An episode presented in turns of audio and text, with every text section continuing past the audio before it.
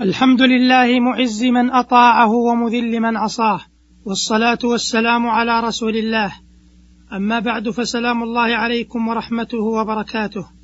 أيها المستمعون الكرام التوبة تكون من الذنوب صغيرها وكبيرها ولا بد للتائب من معرفة ما يتاب منه ولو على سبيل الإجمال. وهناك تقسيمات نافعة تعرف من خلالها أصول الذنوب. وما يمكن أن يدخل تحتها من آحاد الذنوب وأفرادها.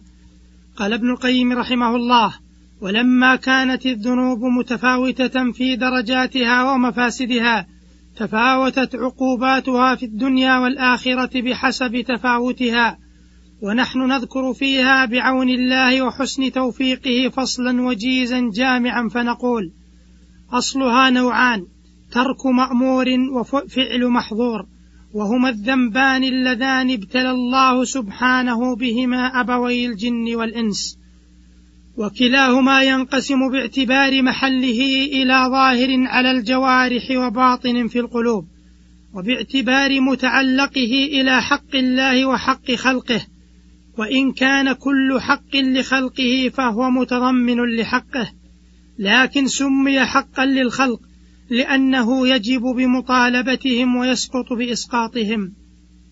وقال أبو حامد الغزالي رحمه الله اعلم أن للإنسان أوصافا وأخلاقا كثيرة على ما عرف شرحه في كتاب عجائب القلب وغوائله. أيها المستمعون الكرام وهناك تقسيم آخر للذنوب. يمكن, يمكن أن تقسم الذنوب إلى قسمة أخرى فيقال إن الذنوب تنقسم إلى كبائر وصغائر.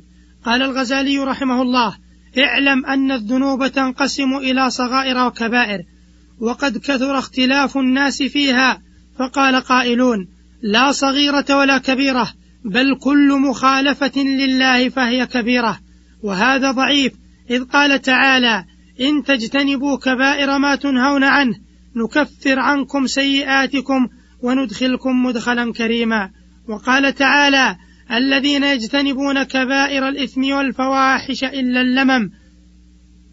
وقال صلى الله عليه وسلم الصلوات الخمس والجمعة إلى الجمعة يكفرن ما بينهن إن اجتنبت الكبائر. وفي لفظ آخر كفارات لما بينهن إلا الكبائر. رواه مسلم.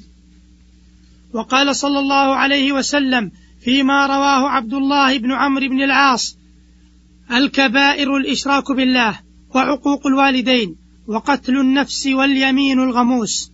رواه البخاري وقال ابن القيم رحمه الله وقد دل القرآن والسنة وإجماع الصحابة والتابعين بعدهم والأئمة على أن من الذنوب كبائر وصغائر. وقال رحمه الله والذين لم يقسموها إلى كبائر وصغائر قالوا الذنوب كلها بالنسبة إلى الجراءة على الله سبحانه ومعصيته ومخالفة أمره كبائر فالنظر إلى من عصي أمره وانتهك محارمه يوجب أن تكون الذنوب كلها كبائر وهي مستوية في هذه المفسدة. وقال بعد أن ساق بعض ما أورده من قال إن الذنوب كل إن الذنوب كلها كبائر. قال فالشرك أظلم الظلم والتوحيد أعدل العدل فما كان أشد منافاة لهذا المقصود فهو أكبر الكبائر وتفاوتها في درجاتها بحسب منافاتها له. وما كان أشد موافقة لهذا المقصود فهو أوجب الواجبات وأفرض الطاعات فتأمل هذا الأصل حق التأمل واعتبر تفاصيله تعرف به حكمة أحكم الحاكمين وأعلم العالمين فيما فرضه على عباده وحرمه عليهم وتفاوت مراتب الطاعات والمعاصي. أيها المستمع الكريم وبعد أن تبين أن الذنوب منها كبائر وصغائر يحسن الوقوف عند ماهية الصغائر والكبائر حيث اختلف في تحديد الكبائر وحصرها فقيل في ذلك أقوال منها. قال عبد الله بن مسعود رضي الله عنه هي أربع. وقال ابن عمر رضي الله عنهما هي سبع. وقال ابن عمرو رضي الله عنهما هي تسع. وكان ابن عباس رضي الله عنهما إذا بلغه قول إذا بلغه قول ابن عمر الكبائر سبع. يقول هن إلى, إلى سبعين أقرب منها إلى سبع. وقال آخر هي إحدى عشرة.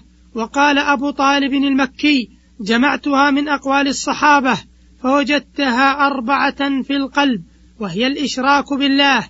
والإصرار على المعصية والقنوط من رحمة الله والأمن من مكر الله وأربعة في اللسان وهي شهادة الزور وقذف المحصنات واليمين الغموس والسحر وثلاثة وثلاث في البطن وثلاثة في البطن شرب الخمر وأكل مال اليتيم وأكل الربا واثنان في الفرج الزنا واللواط واثنان في اليدين وهما القتل والسرقة وواحد في الرجلين وهو الفرار من الزحف وواحد يتعلق بجميع الجسد وهو عقوق الوالدين.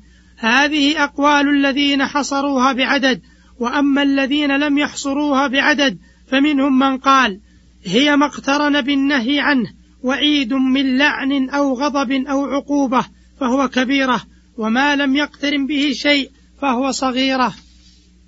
وقيل هي كل ما ترتب عليه حد في الدنيا أو وعيد في الآخرة فهذا يسمى كبيرة وما لم يرتب عليه لا هذا ولا هذا فهو صغيرة. وقيل كلما اتفقت الشرائع على تحريمه فهو من الكبائر وما كان تحريمه في شريعة دون شريعة فهو صغيرة. وقيل كل ما لعن الله ورسوله فاعله فهو كبيرة. وقيل هي كل ما ذكر من أول سورة النساء إلى قوله تعالى إن تجتنبوا كبائر ما تنهون عنه نكفر عنكم سيئاتكم. معاشر المستمعين والمقصود من خلال ما مضى من ذكر أصول الذنوب وتقسيماتها هو الوقوف على معرفة الذنوب ولو على سبيل الإجمال كي يجتنبها الإنسان ويتوب منها إن كان واقعا فيها وإلى لقاء آخر. والسلام عليكم ورحمة الله وبركاته.